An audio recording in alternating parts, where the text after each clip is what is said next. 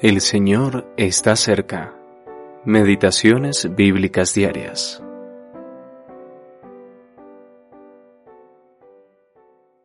Así como también sabéis de qué modo, como el Padre a sus hijos, exhortábamos y consolábamos a cada uno de vosotros, y os encargábamos que anduvieseis como es digno de Dios, que os llamó a su reino y gloria.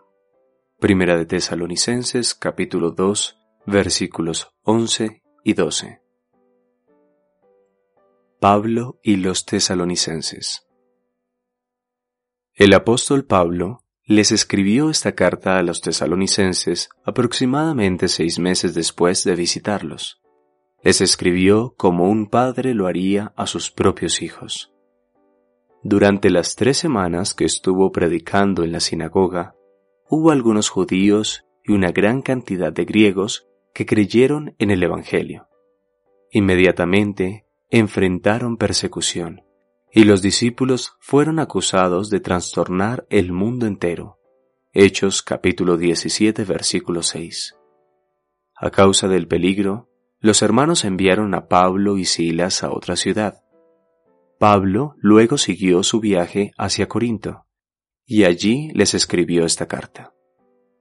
Pablo es un bello ejemplo de lo que es el verdadero servicio al Maestro.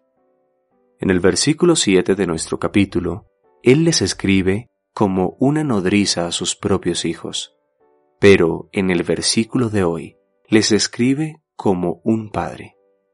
Los tesalonicenses ya no eran bebés. Habían crecido espiritualmente y ya no necesitaban leche, por lo que Pablo les da alimento sólido. Es asombroso cuánto habían aprendido acerca de la venida del Señor durante las tres semanas que el apóstol estuvo con ellos.